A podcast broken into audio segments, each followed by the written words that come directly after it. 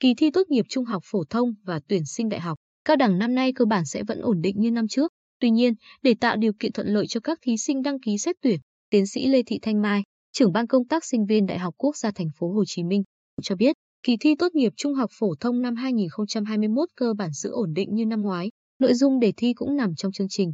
Những nội dung liên quan đến giảm tải không ra trong đề thi. Tuy nhiên quy chế kỳ thi có một số cải tiến giúp thuận lợi cho thí sinh. Theo thống kê năm vừa rồi có khoảng 72 thí sinh cả nước sử dụng điểm thi để xét tuyển vào các trường đại học, cho nên các em có thể đăng ký các nguyện vọng cùng lúc với làm hồ sơ đăng ký tốt nghiệp như năm trước nhưng đồng thời cũng có thể dùng tài khoản của mình để đăng ký trực tuyến các nguyện vọng.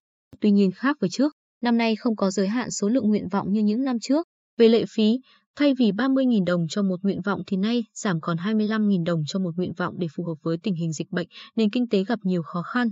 Hơn nữa, sau khi có điểm rồi, quy chế tuyển sinh năm nay cho phép các em điều chỉnh nguyện vọng 3 lần, năm trước một lần, bằng phương pháp trực tuyến.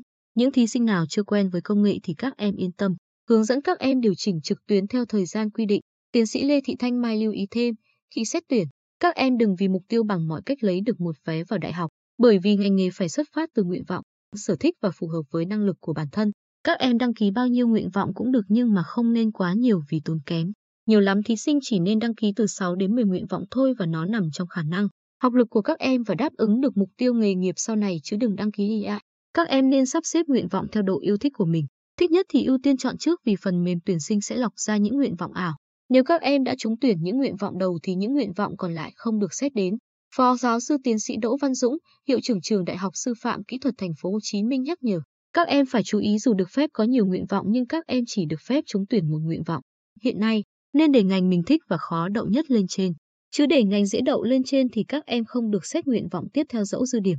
Vì tình hình dịch bệnh COVID-19 nên nhiều học sinh băn khoăn khi chọn ngành liên quan đến du lịch, lữ hành, ngành học vốn dĩ đang thu hút rất nhiều thí sinh. Tiến sĩ Phạm Tấn Hạ, Phó hiệu trưởng trường Đại học Khoa học Xã hội và Nhân văn Đại học Quốc gia Thành phố Hồ Chí Minh, chia sẻ, những băn khoăn, lo lắng của các em rất đúng nhưng các em cần xác định sở thích, khả năng để hướng đến tương lai, hiện thực hóa ước mơ của mình. Sau khi học xong, nếu dịch bệnh vẫn tiếp diễn thì từ kiến thức nền của ngành du lịch, lữ hành các em hoàn toàn có thể làm việc khác vì chúng tôi giảng dạy theo triết lý khai phóng. Cuộc sống, xã hội luôn thay đổi, chúng ta khó lường trước điều gì nhưng các em luôn giữ cho mình khát vọng, đam mê thì sẽ có khả năng thành công. Đồng thời, nhiều học sinh cũng băn khoăn giữa học đại học và cao đẳng. Tiến sĩ Võ Thị Tuyết Nhung, Phó hiệu trưởng trường CD Kỹ thuật Công nghệ Quy Nhơn, thông tin, học cao đẳng các em rút ngắn được thời gian học, tiết kiệm chi phí, thời gian thực hành trong chương trình chiếm 75%, ra trường các em hoàn toàn có thể có việc làm ngay. Đồng thời các em cũng có thể liên thông ngang và liên thông dọc. Đối với những em muốn làm việc ở nước ngoài, trường cũng có các ngành trọng điểm quốc tế. Vấn đề còn lại là ngoại ngữ, ngoại ngữ là chìa khóa để mở cánh cửa cho các em bay xa hơn. Về cách chọn tổ hợp xét tuyển, tiến sĩ Lê Thị Thanh Mai cho biết thêm, học sinh trên cả nước chọn bài thi khoa học xã hội nhiều hơn, nhưng tỷ lệ đạt trên 20 điểm không cao như tổ hợp khoa học tự nhiên cho nên sự cạnh tranh của hai tổ hợp cũng khác nhau. Tuy nhiên đối với học sinh tỉnh Bình Định, tỷ lệ đạt từ 20 điểm đối với tổ hợp xét tuyển khối C và D thấp hơn bình quân của cả nước cho nên học sinh hết sức thận trọng khi dùng điểm thi xét tuyển bởi vì ngoài phương thức điểm thi tốt nghiệp các em còn những phương thức khác như xét học bạ. Tùy theo sức học mà các em sử dụng phương thức nào để không quá áp lực. Thạc sĩ Lê Văn Hiển, Phó trưởng phòng phụ trách phòng đào tạo trường Đại học Luật Thành phố Hồ Chí Minh, tư vấn thêm. Đối với những trường xét tuyển theo từng tổ hợp thì thí sinh lưu ý không nên chỉ chọn tổ hợp mình cao điểm nhất vì ví dụ khối C bạn cao nhất nhưng thường chỉ tiêu khối C của trường ít, nên điểm chuẩn tăng, sự cạnh tranh tăng. Trong khi đó, đối với các khối còn lại nhiều chỉ tiêu nên điểm chuẩn sẽ thấp hơn, dễ đậu hơn. Phó giáo sư tiến sĩ Đỗ Văn Dũng chia sẻ thêm, điểm chuẩn các ngành luôn biến động theo từng năm.